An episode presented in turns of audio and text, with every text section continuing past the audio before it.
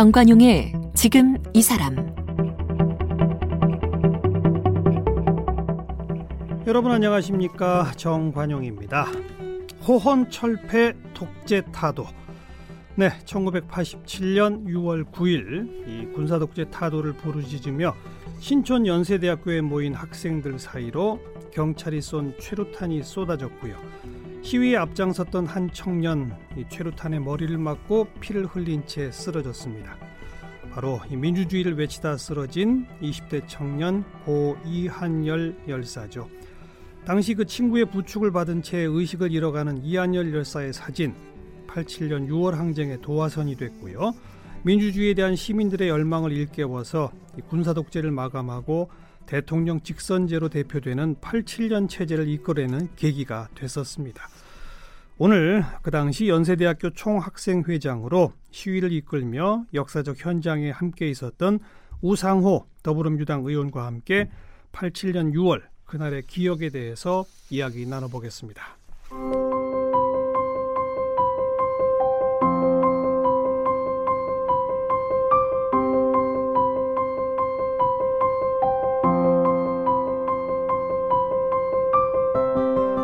우상호 의원은 연세대 국어국문학과를 졸업했습니다.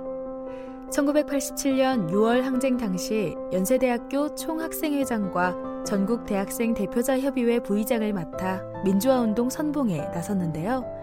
6월 항쟁 시위 과정에서 숨진 대학 후배 이한열 열사를 위한 서울시청 앞 대규모 장례식의 집행위원장을 맡기도 했습니다. 2002년 김대중 전 대통령이 전대협 출신인 이인영 우영식 의원과 함께 우상호 의원을 영입하면서 제도권 정치를 시작했는데요. 17대 총선에서 열린우리당으로 서대문 갑에 출마해 국회에 처음 입성했고 19대와 20대 국회의원으로 활동하고 있습니다. 열린우리당과 통합민주당, 민주당 대변인을 지냈고 민주통합당 최고위원과 더불어민주당 원내대표를 역임했습니다.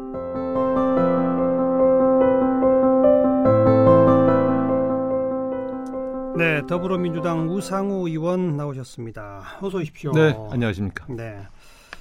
32년이 흘렀네요. 네, 벌써 그렇게 훌쩍 가버렸네요. 그죠. 6월 달만 되면 또 생각이 나세요? 그때가? 몸살을 앓죠. 그, 이, 이제, 우리가 그런 게 있잖아요. 가령 군대 생활. 음. 한, 이게 뭐 몇십 년 지나도 가끔 꿈에 나올 때가 있는 것처럼 음.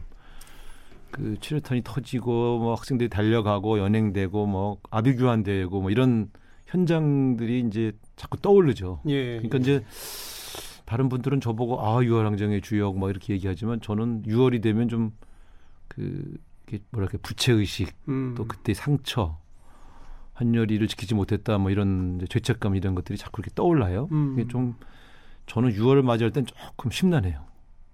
몸도 아, 파요 몸은 별로 안 아픈데 정, 정신적으로 아, 아. 어 아우 또 6월이 왔네. 그러면 이제 음. 가끔 이제 또 이제 이럴 때 한여리 어머니 또 만나고 네, 그때 그렇죠. 당시에 동료들 이제 어떤 이런저런 행사에서 만나게 되면 맞아요. 자꾸 이렇게 조금씩 이렇게 아픈 기억들 이런 것들이 떠오르죠. 음.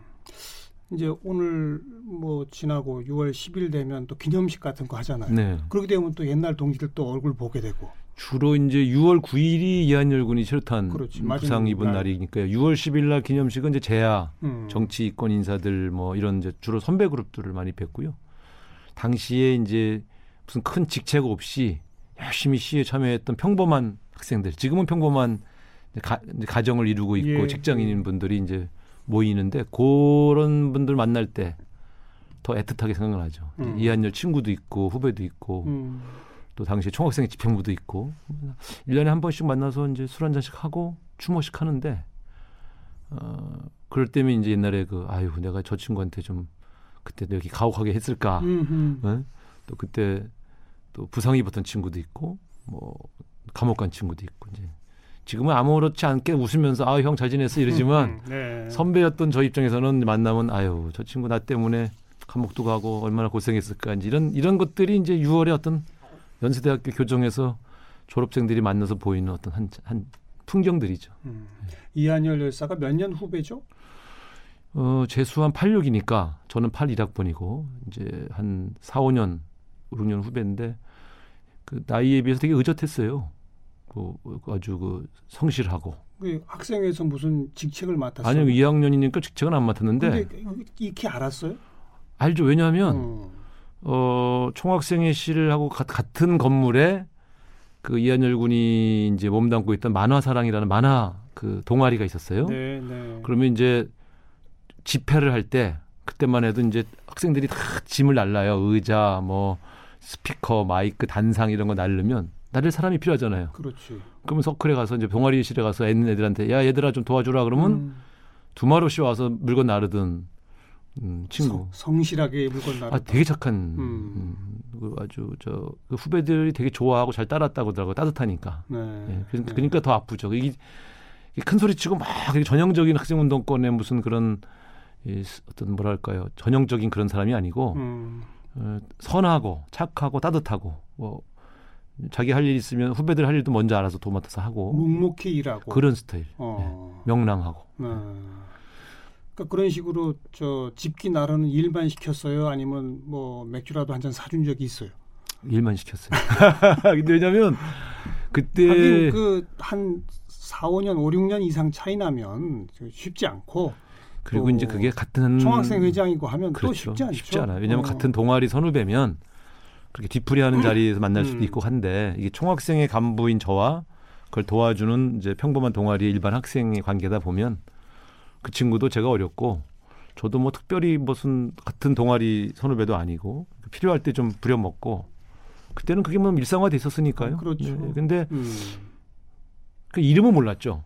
이름은 몰랐는데 얼굴만 알다. 예, 그다가 음. 어 그때 이제 이 친구가 최루탄 피격 받고 중환자실로 옮겨진 다음에 사진을 보고 아 얘야 그러면서 음, 음. 아이고 이제 그 그런 게 이제 그, 그 사람과 지금 현재 중환자실에 있는 그, 그 이한열 군이 같은 인물이었구나 그걸 알게 음. 됐죠. 네. 총학생 회장이 된 건 언제죠?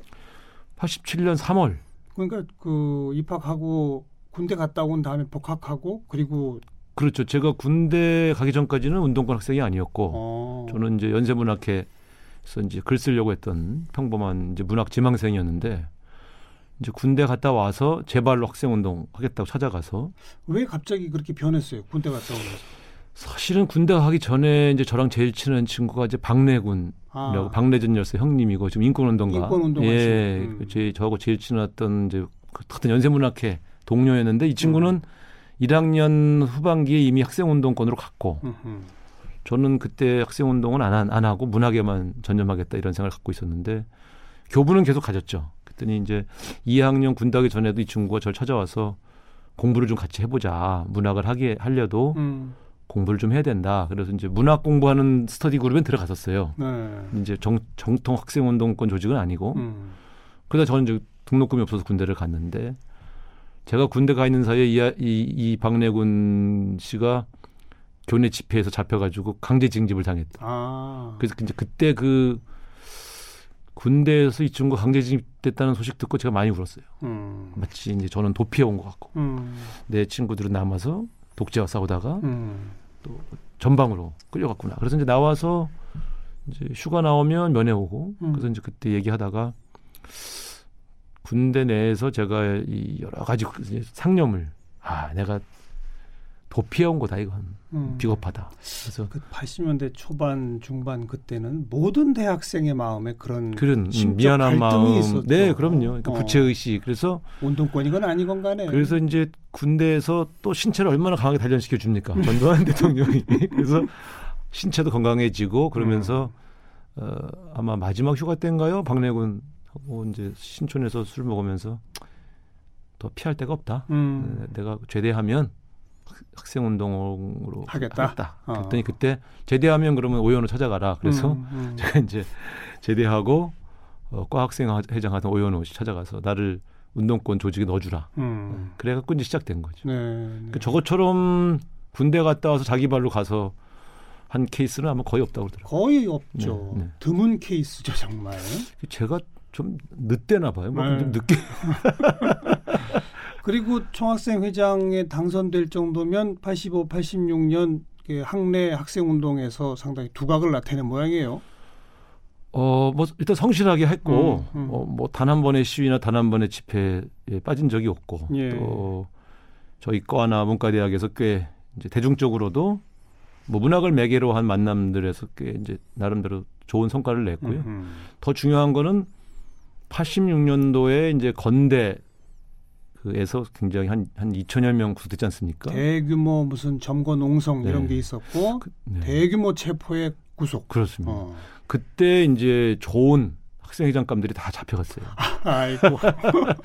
그래서 저는 사실 학생회장은 전혀 관심이 없고 음, 학생 운동을 마치면 이제 노동 현장 음, 박래군 씨가 있는 그 인천 쪽으로 가야지 이런 네. 생각을 갖고 있었는데 네, 네. 당시 학생 운동 지도부에서 저 찾아와서 음, 어, 학생회장을 좀 맡아달라. 그래서 처음 시킬, 시킬 사람이 없다. 음, 그런 거죠. 아, 물론 말은 그렇게 안 하고 아. 제일 적임, 적임자다. 어, 근데 뭐 저도 뭐 학생 운동 잘 아는데 그래서 내가 아이 복학생이 음. 학생회장 하는 게 어딨냐. 음, 음. 그래서 나는 그런 자격이 안 된다. 그렇게 몇 번을 사양을 했는데 결과적으로는 형밖에 할 사람이 없어. 네. 이렇게 얘기해서 대신 제가 그랬죠. 그러면 나한테 전권을 주라. 음. 적어도 학생회 운영에 대해서. 음. 그래서 어떻게 하려고 합니까? 그래서 나는 폭력 시 폭력 집회는 완전히 좀 안. 하고 예. 어. 좀 평화적인 방식으로 대중들에게 다가가는 그런 호소력 있는 민주화 운동을 좀 하고 싶다. 했더니 어, 학생회 운영에 관해서는 그러면 형님이 한번 정권을 드리겠다. 생각대로 해보십시오. 음. 물론 그 중간 중간에 간섭은 했지만 제가 나이가 더 많으니까 음. 아니야 내가 하는 대로 해 이래가면서 이제 같이 음. 했었던. 근데 어쨌든 87년도 학생회장 나가는 그 과정은 사실은 제가 학생운동에 참여하게 된 과정도 정상적인 게 아니고 일반적인 게 아니고 음. 학생회장이 된 케이스도 아마 80년도 건대 때 그렇게 많은 3, 4학년이 감옥에 가지 않았다면 뭐 자연스럽게 후배들 그룹에서 하게 될 그럼요. 어, 제가 원래 원한 게 아니니까요. 떠밀려서 항상 그런 식으로 제가 하게 되더라고 뭔가. 이제 발 그리고 바로 그 6월 9일 그날은 그 박종철 군 고문치사 사건의 어, 어떤 진실을 알리자. 뭐 아니 이런 그건 아니고요. 그거 아니었어요. 네. 그럼요. 박종철 군 고문차 사건과 관련된 건 주로 2월, 3월 집회에서 음. 했고요. 그때는 이제 4월 달에 전두환 대통령이 호헌 조치. 호헌 조치를 4.13 취하면서 호헌 조치. 음. 아 이제는 전두환 대통령 당시 대통령이죠. 전두환 대통령이 에, 헌법을 개정할 가능성이 없다. 음. 그렇다면 이거는 음, 독재 정권의 연장 음모인데 결전이 필요하다. 이제 이것이 4월 중순부터 논의되기 시작해서 예. 5월 말에 이제 박종철 군 고문 은폐 조작 사건이 터진 터지고. 이후에 이제 국민 본부가 생깁니다. 국민운동본부. 네. 음. 근데 거기서는 어그 박종철 군 건은 이, 이 정권의 부도덕성을 드러내는 이제 매개이고 더 중요한 건 역시 직선제 개헌을 음.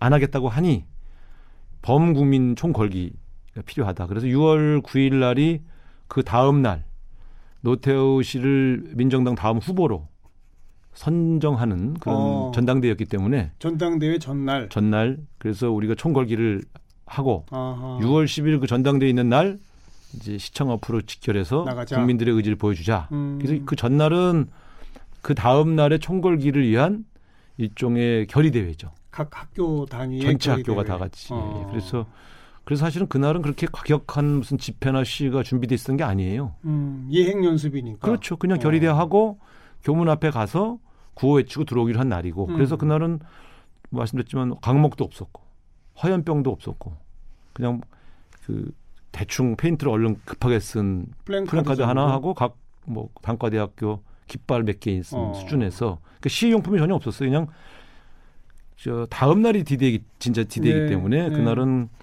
도서관 앞에서 학생들에게 내일 꼭 시청 앞으로 모여달라는 음. 이제 호소를 하는 사전 집회고 그래서 행진을 해서 교문 앞으로 갔는데 음. 그날따라 경찰이 다음 날 워낙 긴장감이 도니까요. 음. 교문에 나가자마자부터 그냥 체류탄을 쏘고 막 그 너무 과격하게 대응을 해서 그러니까 경찰도 네. 다 알았던 거죠.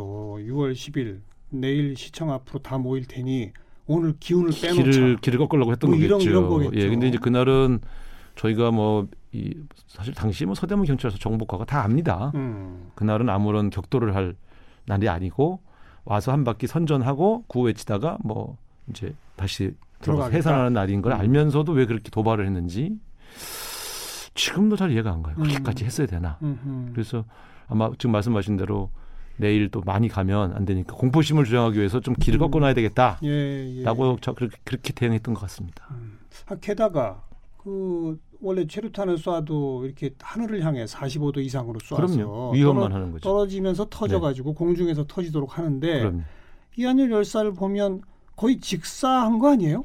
그날 거의 시 전반부에는 45도로 쏘다가 네. 한 10분쯤 지난 다음부터는 거의 직격탄을 쐈어요. 그러니까요. 근데 우리가 뭐 도로를 건너가서 경찰하고 붙은 것도 아니고 정문 앞인데. 정문 앞에 서 있는데도 그냥 직격탄을 쏘더라. 그래서 어 근데 나중에 이제 제가 검찰 조사할 때도 가서 물어봤습니다만 그게 이제 서대문구에 원래 배치되던 부대들이 아닌 아. 지방에서 올라온 아하. 이제 부대였다고 하는데 그러남에도 불구하고 너무 노골적으로 그래서 그 희생당한 분이 이한열 군이지만 그때 병원에 실려간 사람은 한 20명 됩니다. 네. 예. 부상자들이 예, 이렇게 뭐 많아서. 왜냐면 돌도 던졌고 어. 최루탄에 뭐 머리 몸그 맞아서 멍든 사람도 많고. 돌도 경찰이 돌도 던지고. 네. 어. 그래서 그때는 너무 심하게 경찰이 대응을 해서 저게 사실 어, 저가 저희 같은 지도부는 어, 오늘 왜 이러지 이랬던 음, 음. 예, 그런 음. 기억이 납니다.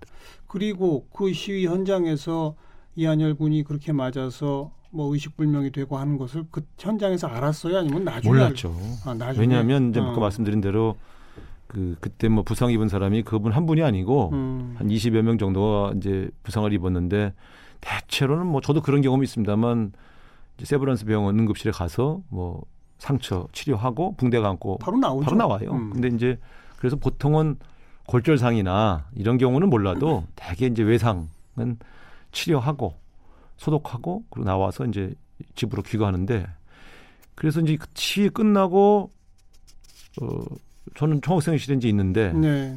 갑자기 이제 학생들이 달려와서 어 지금 상- 심각하다. 음. 그래서 뭐가 그랬더니 아 지금 한 명 학생 한 명이 지금 의식을 잃었다고 한다. 어. 그래서 그냥 놀래가지고 어허. 뛰어갔죠. 다음날 집회 준비 시청으로 가는 거 준비하다 말고. 작전 짜고 말고 가서 음. 의사 선생님한테 물어봤더니 아 이거 좀 심각합니다. 어이구. 아이고 우리가 돌도 맞아도 그렇고 뭐 몇 명씩 20명씩 뭐 늘어났지만 왜 그렇습니까? 그랬더니 그때는 이제 철단 파편이 박힌 건 잘 모르고 음. 아무래도 뭐가 이, 이, 이 뇌, 뇌를 건드린 것 같다. 그래서 아 이게 뭐지? 음. 그리고 언제 우리가 환자를 직접 볼 수는 없으니까요. 근데 중환자실에 있었고. 네 어. 바로 중환자실로 갔어요. 어. 응급 처음에 응급실 갔다가 네. 의식을 바로 잃어서 그래서 의사 선생님이 갑자기 가족에게 연락하라 그런 거예요. 그럼 갑자기 하늘이 노래지더라고요. 음. 가족에게 연락하라니 음. 이게 뭔 소리야? 음. 그래갖고 어 이게 왜, 왜 그렇습니까? 그러니까 좀 심각한 일이 발생할 수도 있다. 그래서 아이고 정말 이 다리가 쫙 풀리더라고요. 음. 그래서 근데 우리가 뭐 그 이 친구 이 신원을 확인했지만 연락처를 모르잖아요. 집 연락처는. 그래서 이제 그 경영학과 과 사무실에 가서 시- 시골 집 전화번호 인적 사항에서 확인해서 그쪽에서 이제 연락드리고. 연락드려서 부모님 올라오셔라. 어. 한 밤 11시 넘어서 오셨는데 아이고 뭐 그냥 얼굴이 사색이 돼서 막 울면서 들어오시니까 그렇죠. 총학생회장이랑 말도 못 하고 그냥 이러고 옆에서 지켜봤는데 음. 그, 그런 장면들이 저에게 트라우마로 남아 있는 거예요. 그렇지. 예, 나도 부모가 있고 음. 또 이거 진짜 큰일 나면 어떡하지 막 이런 음. 두려움 이거 야 이거 내 책임인데 막 이런 이제 걱정들 그게 그 6월 9일 날 그날 음. 낮또 밤까지의 상황이죠. 음. 지금 생각해도 참 그 어떻게 그런 일이 발생했는지 그러게 말이에요. 그리고 이한열 군은 7월 5일 날 목숨을 잃었죠. 네. 어. 중환자실에 27일간 계시다가 7월 5일 새벽 한 2시쯤 음. 운명 거두었는데 그거 참 묘해요. 그것도. 음. 근데 그 사이에 음, 이야기한 6월 10일부터 네. 시청 앞에 모이기 시작해서 물론 호원 철폐 직선제 쟁취 이거였는데 거기 이제 하나가 추가된 거예요.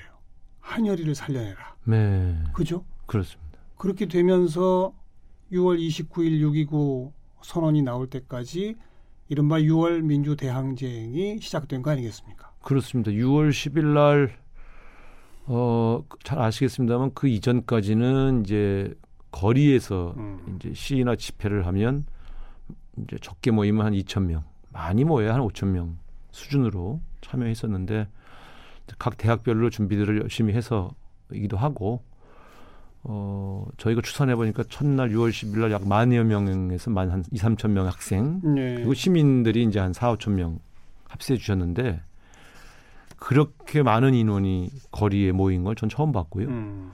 어, 그분들 마음속에 다 아이고 또 또 불쌍 박종철에 이어서 또 불쌍한 학생 한 그렇지. 명이 또 한 명. 또 희생되는구나라고 하는 분노가 마음속에 다 있었던 거죠. 그리고 음. 에, 그때부터 6월 29일까지 계속 인원이 늘어나고. 어유 뭐 6월 26일 마지막 총 걸기 때는 음. 학생들보다 시민이 더 많았으니까요. 그 종로 2가부터 종로 5가까지 그렇죠. 날씨가 더웠는데 흰색 와이셔츠로 쫙 앉아 있는데 진짜 그 제가 그래서 야 흰색 꽃이 폈구나 어, 거리에 어마어마했습니다. 그냥 그, 그뿐 아니라 건물 안에 있는 분들도 바깥으로 네. 박수를 보내고 휴지도 던져주시고 휴지 던져주고 지나가는 차량도 전부 다 네, 네, 경적 울리고 그렇죠. 어. 저는 아 민주화가 되는 이 과정에 음. 이런 참여의 감동들이 누군지도 모르신 모르는 분들이고 조직된 분들도 아닌데 하나같이 다들 그렇게 예, 참여해 주시고 이한열 군 생사에 이렇게 관심 기울여 주시고 민주주의 돼야지 하면서 간 그 수없이 많은 그, 그 음성들이 음. 저는 참 그때 그게 제 인생을 거의 규정지은 네. 야 이게 대한민국에 이런 저력이 있구나 이런 6월 10일 이전에는 뭐 거리 시위가 아까 말한 대로 뭐 2천 명, 몇천 명 있었지만 그게 또 지속 시간이 길 수가 없었잖아요. 뭐 15분 20분이면 다 해산됐습니다. 경찰들이 네. 전부 다 달려드니까 잠깐 시위하는 척 하다가 네. 그냥 도망가기 바쁘고 네. 이렇게 흩어지고 그랬는데 6월 10일 이후부터는 경찰들이 덤비면 또 흩어졌다가 딴 데로 또 모이고 네, 또딴 데로 모이고 네, 서로 사발 동문으로 어디로 모이자 어디로 네. 모이자 하고 그- 그게 계속 이어져 간 그 맞습니다. 동력이 있었던 거 아닌가요? 맞습니다. 그죠. 그러니까 이제 시작은 이제 이한열 군이 중환자실에 누워 이- 있잖아요. 그러니까 그 많은 학생들에게 그런 이제 공감대가 형성된 음. 거예요. 내가 여기서 물러서면 또 제2, 제3의 이한열, 제2, 제3의 박종철이 생길 수 있다. 그리고 그, 그 누구였어도 그 자리에 있었으면 그게 나일 수도 있었다 음. 하는 마음들이 어, 경찰이 와도 물러서지 말자. 근데 사실 경찰력에 갖고 있는 힘은 공포심이거든요. 그렇죠. 무서워서 도망가는 건데 연행되는 걸 두려워하지 않고 앉아 있으면 음, 시대 숫자가 경찰 숫자보다 많은데요. 그렇죠. 그러니까 이- 저는 그게 좀 무서운 것 같아요. 그러니까 음, 강목이나 화염병에 기대는 것보다 비폭력으로 그냥 앉아서 예, 다 예. 데려가세요. 예. 라는 그 결의가 더 무서웠고 음, 나중에 진압했던 대열에 있었던 전경들 출신 만나서 물어보면 더 무서웠대요. 당연하죠. 덤벼드는 사람보다 어. 자기네가 막 군합발 들고 막 이 진압봉 들고 쫓아가는데 노래 부르면서 울면서 헤어지지 않는 음. 그 대열을 볼 때 공포스러웠다고 하더라고요. 그리고 그 학생들만이 아니라 이제 정말 시민들. 와이셔츠 부대에다가 네. 아주머니 아저씨들까지 합세해서 오니까 그럼요. 그야말로 그건 정경부들도 처음 경험하는 모습이니까 그럼요. 어떻게 할지를 모르는 거 아니겠어요. 예. 그 전 그래서 그 지난번 우리가 촛불 때도 경험했습니다만 6월 항쟁 때에 물론 물리적으로 부딪혀서 뭐 좀 다친 사람도 있겠지만 그, 그 수만 명의 시대와 수만 명의 경찰이 얽혀서 큰 사고 없었어요? 없었습니다. 없었어요. 네, 네. 어. 그것도 제가 볼 땐 대단히 예, 저 놀라운 일이죠. 네. 연일 그렇게 거리 시위를 이끌었죠. 네. 총학생회장으로서. 네, 네. 그러다 보면 한열이 돌볼 틈도 없었겠네요. 밤에는 그 잠깐 낮에는 거리에서 싸우고 밤에는 밤에 어. 병원에 와서 지키고 제가 그때는 거의 하루에 두세 시간 잤나? 어, 어. 잠시 잠시 눈 붙이고 그때는 뭐 아무 생각이 없으니까. 음, 음. 예. 사실은 저 자리에 내가 있었어야 되고 음. 내가 내가 쓰러져야 할 자리에 무고한 1, 2학년 학생이 다쳤다고 생각 때문에 뭐 잠잘 생각도 못 하고요. 음. 어 그때 그 학생들 병원을 지켜준 학생들은 운동권 학생들만 있던 게 아니고 운동권 비운동권의 벽이 허물어지면서 같이 그렇죠. 그러면서 서로 대화도 하고 음. 서로의 오해에 대해서 풀기도 하고 음. 그 어떤 성공한 투쟁에는 그런 감동적인 일화들 음. 또 벽을 넘어서는 큰 음, 소통들 대화들이 있었던 것 같습니다. 근데 그 중앙 중환자실에서 한 번도 이렇게 좀 회복되지 못하고 계속 그냥 상황이 안 좋았죠. 예, 그 뇌사 아, 상태로 아이고. 바로 그래서 이제 뭐 기도도 많이 하고 아, 뭐, 참. 뭐 이렇게 했습니다만 결국은 6월 29일 날 6.29 선언 나오고 음. 7월 5일 날 그러니까 한 일주일 만에 돌아가셨죠. 그렇지. 그리고 7월 9일 민주국민장이라는 이름으로 이한열 열사 장례식이 서울시청 앞에서 열렸고 네, 네. 지금 우상호 의원이 그 당시 민주국민장 집행위원장으로 이한열 어, 열사의 영정 사진 들고 네. 서 있었습니다. 네, 그 네. 사진이 지금 있어요. 그 옆에 배우 우현 씨가 있네요. 그 우현 씨가 그 당시 총학생회 집행부의 음. 사회부장. 아, 그 명칭은 사회부장이지만 사실은 그 투쟁을 이제 주로 이, 주도하는 음. 그래서 상당히 그때 센 운동권이었습니다. 그리고 네. 여기는 또 신과대, 신학과. 어. 네, 근데 고향은 또 광주고. 아하. 그러니까 같은 광주라고 하는 이한열 군과 그런 유대감도 있고 어쨌든 당시에 총학생회에서 가장 어, 선봉 예, 그 키 작잖아요. 조그맣죠. 예, 근데 되게 용맹했어요. 어. 예. 머리도 삭발했네요. 사진 보니까 그때 이제 호원에 반대하는 철폐. 네, 그, 음. 그 단식 그, 그 자기는 다- 단식을 할 거냐 삭발을 할 거냐 물어봤더니 음. 자기는 한 끼라도 굶으면 안 되기 때문에 삭발을 하겠다. 그래서 이제 아. 네, 삭발을 선택했고 제가 직접 머리를 깎아줬는데 아. 어 사실 그이 우현 씨가 그때 많이 울었죠. 음. 예, 그, 이제 그래서 뭐 지금도 6월만 되면 이제 그 추모식에 꼭 안 빠지고 옵니다. 맞나요? 예, 우연 안내상 거기 꼭 안 빠지고 와서 네. 네. 네. 한 잔씩 술을 기울이고 가죠. 음. 먼저 그 6월 그 항쟁이 6.29라고 하는 정권의 항복 선언을 이끌어낸 수 있으리라고 믿었어요. 또 사실은 그거 예, 그 예. 어떤 그 선언을 얻어냈을 때 느낌은 어땠어요? 6월 항쟁을 처음 기획해서 시작할 때만 해도 이렇게 장기간의 음. 항전이 이루어질 거라고는 예상을 못했어요. 의미 있게 저, 저, 저분들이 헌법 고치지 않고 그냥 가겠다고 하는 거에 엄청난 타격만 줘도 저항의 모습만 네, 보여주고 그건, 그건 의미가 있다 결국은 생각했는데 못 이기니까. 아무래도 그런 패배 의식들이 많이 그렇죠. 있었죠. 왜냐하면 몇 년을 예, 예. 계속 패배했으니까요. 근데 6월 10일 날 이제 당시에 다른 학생회장들은 못 나오게 하고 음. 제가 혼자 나갔는데 어, 한 오후, 오후 6시에 시작을 해서 한 7시 반쯤에 신세계 백화점 앞에 분수대 근처에 한 수만 명이 딱 직결하는 걸 보고 아 이겼구나. 음. 이, 이 정도의 음, 결의와 대열이면 이건 뭔가 해볼 만하겠구나 이런 생각이 들었고 명동 성당 농성 풀고 나와서 그 다음 13일 날 18일 날 제 2차 총 걸기를 했는데 인파가 그 두세 배가 또 그렇죠. 모인 걸 보고 이거는 전두환 음. 정권을 무너뜨릴 수 있겠구나 이런 기대가 어. 확 커졌어요. 어허. 근데 이제 막상 6.29 선언을 딱 나와서 음. 직선제가 쟁취됐잖아요. 네. 그럼 기뻐해야 되는데 이게 뭐지? 뭐 이런. 네, 왜냐하면 점점 점점 어떤 희망이 생겼냐면 음.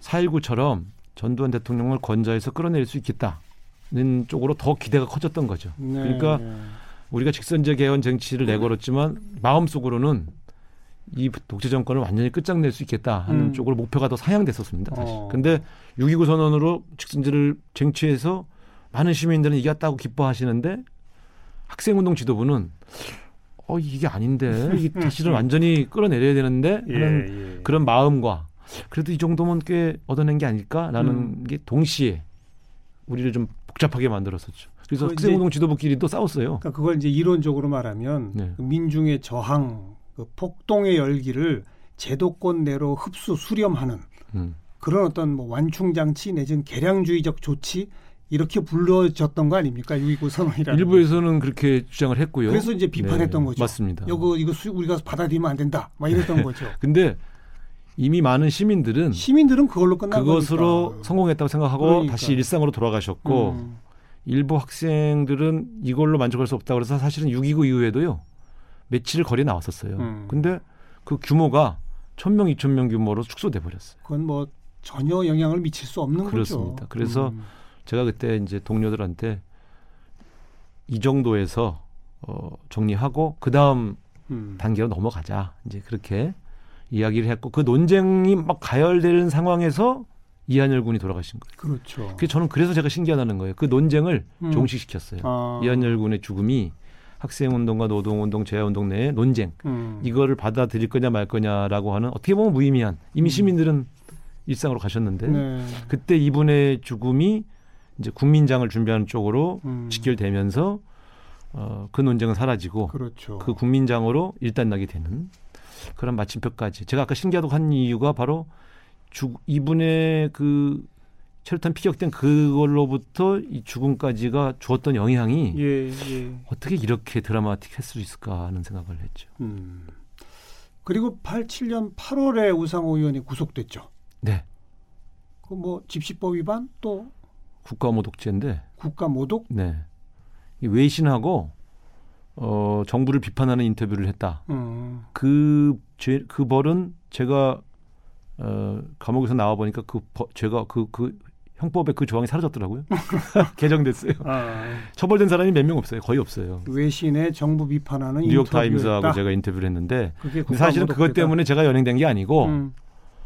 이한열군 그 사구제 날 어, 이한열군은 숨졌는데 이한열군을 사망에 이르게 한 경찰이 아무도 처벌을 안 받았어요. 음. 심지어 불기소 처분, 성명 불상임으로 불, 저 불기소한다고 발표를 해서 제가 그 항의하러 음. 저도 바보죠. 사실은 호를 단신 검찰청 앞으로 가다가 아 예, 경찰에 연행된 거죠. 거기서 체포당한 거. 항의하러 방문하러 가다가 어. 사실 집회도 아니었는데 잡아놓고 보니 아. 이 거물인지라 아이 걸자고 걸면 뭐 왠가 집회 시위 주도했으니 네. 뭐다 걸수 그래서 있죠. 그게, 그게 대표적인 별건 수사로 그러니까. 인터뷰한 것을 어디서 찾아내가지고 음. 이제 잡히기는 그냥 걸어가다가 잡혔는데 근데 사실 6.29 선언 이후에 네. 이렇게 구속된 사람 거의 없잖아요. 저 제가 거의 유일하죠. 그러니까 이상해요. 하여튼 우상호 의원. 나는 왜 인생이 이런지 모르겠어. 근데 이제 그래서 뭐 그 저기 뉴욕타임스 인터뷰를 가지고 당시 이제 그 검사님이 김 검사님인데 나한테 집회한 거는 우리가 6.29 선언으로 사실상 시 자체가 음. 민주화 시로 인정된 것이기 때문에 집회로는 처벌하기가 좀 어렵고 예. 요- 요걸로 어, 국가 모독죄로. 네. 참 국가 모독죄가 뭔지 그래서 그래서 언제 나왔죠? 12월 30일 날 나왔습니다. 그 해. 12월 30일. 대통령 선거 다 끝나고, 끝나고. 예. 그때도 제가 대통령 선거 전에 나오려고 속전속결로 음. 혐의를 부인하지도 않고 다 인정하고 빨리빨리 재판 예. 끝내자. 그런데 어. 나중에 그, 그 검사가 당황하더라고요. 그러면 안 된다고. 그리고 뭐 추가로 막 뭘 이제 음. 집회한 거 몇 개를 또 드러내서 집, 추가를 추가를 띄워서 12월 30일까지 연장을 하더라고요. 그래서 제가 30일 날 나왔습니다. 그럼 이제 감옥에 있으면서 대통령 선거에서 노태우 후보가 당선되는 모습을 봤을 텐데 다 다 들었죠. 그죠? 네. 그때 느낌이 어땠어요? 아 정말 그 이제 6월의 희망이 음. 12월의 절망으로 바뀌는 순간 그 감옥 안이 고요한 정막으로 며칠 서로 아무도 대화도 안 하고 어 비탄에 잠긴 정말 괴롭더라고요. 이러려고 그 그러니까 이한열군 희생되고 어. 그렇게 많은 학생들이 구속되고 이- 이랬나 하는 그, 그 나와 보니까 바깥은 더 황폐야. 그렇죠. 서로 만나지도 않고 학생운동 동지들끼리 어. 그래서 사실 그거 재건하러도 전국을 다녔는데 음. 아그 겨울 정말 쓸쓸했어요. 사실 그 대통령 선거 일 있기 한참 전부터 단일화가 안 되니까 네, 아, 이러다간 지는구나. 네, 이게 밖에서는 다 알고 있었고 그래서 뭐 세 갈래로 나뉘어져 가지고 뭐 단일화파, 뭐 비판적 지지파, 네, 독자 후보파, 뭐뭐 이런 등등의 논쟁들도 막 그랬었단 말이에요. 네, 네, 감옥에 있었지만 네, 근데 그 모든 노력이 다 사실은 무화된 거예요. 네. 뭐 단일화파가 승리해서 단일화를 이뤄낸 것도 아니고 비판적 지지파가 승리해서 한쪽으로 지지를 왕창 국민적 지지를 모아준 것도 아니고 네, 네, 결국은 다 안 됐거든요. 맞습니다. 그거 어떻게 생각해요? 어, 제가 그때 감옥 안에서는 뭐 그런 세세한 얘기를 들을 수가 없잖아요. 음. 그러니까 누가 새로 구속돼서 들어올 때마다 그게 반갑더라고요. 물어보느라고. 야, 바깥에서 무슨 얘기하고 있니? 그러면 막 얘기를 하는데 이 사람이 어떤 견해를 갖고 와 있잖아요. 그렇지. 그러니까 이 사람은 나머지 두 팔을 다 비난하는 그렇지, 그렇지. 그이 사람 말을 들어도 모르겠고 저 사람 말을 들어도 모르겠고 그래서 저는 면회를 주로 어머니가 오셨으니 어머니가 뭘, 어- 뭘 아시겠어요. 음. 그래서 정말 답답했는데 이제 나와서 그 세파 연세대학교 안에도 그 세파가 있었으니까 예. 그 세파에 있는 친구들과 다 각각 MT를 해봤어요. 음. 주장을 들어보고 나중에 그랬어요. 이게 뭐가 중요한 논쟁이었니? 도대체 너희들끼리 유월항쟁 때 하나였던 너희들끼리 도대체 왜 이런 허망한 논쟁을 예. 했니? 그랬더니 예. 어, 당시에는 그게 피 튀기는 논쟁이었다. 그래서 그 쓸모없는 논쟁이 결국 우리에게 패배를 안겨준 거 아니냐. 음. 그리고 그때 그런 생각이 들었죠. 아, 이 제도권 정치에 에, 지도자들의 권력에 대한 열망을 어. 어찌 바깥에 있는 이 순수한 운동권들이 제어할 수 있단 말인가. 음. 그런 절망감도 있었고요. 그 제도권 정치의 그딱딱 집어서 YSDJ의 그 권력, 양김 지도자. 권력에 대한 열망 네. 그게 밉지 않았어요? 미웠죠. 미웠으나 어쩔 수 없구나. 그건 이제 그래서 제가 감옥에서 나와서 음. 한편으로는 전대협을 다시 재건하면서 한편으로는 야권 통합 운동을 또 시작을 했습니다. 그것 때문에 또 두 번째 감옥을 갔죠. 음. 야권 통합 운동. 그래서 제가 중, 그 중재단의 단장을 맡아서 양 송, 당, 동교동 상도동을 88년도 2월 달에 어마어마하게 갔다 갔다 했어요. 네. 그래서 거의 성사 직전에 이제 제가 또 잡혀갔어요. 그때 무슨 혐의예요? 십시법이에요, 또. 그러니까 저를 빼간 거죠. 이 성사될까봐. 아. 실제로 야권 야, 야권 통합이 이루어질까봐. 저를 또, 대, 또 잡혀간 거죠. 그래서 음. 그때 야권 통합을 위한 집회를 한두 번 했는데 그걸로 구속됐어요. 아. 집시법 위반으로. 어. 아, 속 터지더라고. 뭐 좀 해보려고 그러고 잡혀가고. 근데 그 그때 우상호 의원 안 잡아갔어도 야권 통합 안 됐어요. 안 됐을 거예요. 네, 안 됐을 거예요. 네. 지미 YSDJ는 각자 창당 다 네. 해가지고 당 만들어서 저 총선에서 어떻게 하면 내가 더 네. 한 석이라도 더 얻을까. 아니, 근데 공식적으로는 제가 양쪽을 만났을 때 합의는 했었어요. 아유, 겉으로는 그렇게 말을 하죠. 그러고 보네. 나, 내가 그러니까 나도 좀 정치권에 있는데 나도 좀 순진했구만. 그때는 그러니까. 순진했어. 에. 어, 아니, 근데 된다고 보단 이거라도 안 하면 음. 야권 분열로 생긴 대통령 선거 패배를 어떻게 씻으려고 그러시냐. 국민 앞에 음, 사죄하는 의미라도. 그리고 음. 그게 저희 같은 학생 운동권에 분열되었으니까 우리도 음. 우리의 책임이기도 하고 그래서 이거라도 해야지 하고 열심히 했는데 그리고 나서 이제 또 감옥 가서 아이고 정말 힘들구나. 음. 제도권을 이렇게 음, 설득하고 움직이는 일이 이렇게 힘들구나. 그렇죠. 또 한번 절실하게 느꼈죠. 음. 사실 개인적으로는 제가 YSDJ에서 개인적으로 두 분 다 존경하지만 네. 막상 이렇게 두 분을 하나로 만들려고 하면 불가능한 일을 했더라고요. 87년 6월 이야기 쭉 나누다 보니 오늘 시간 다 돼버렸어요. 내일 좀 이어서 네. 마저 이야기 나눕시다. 우상호 의원과 함께하고 있습니다.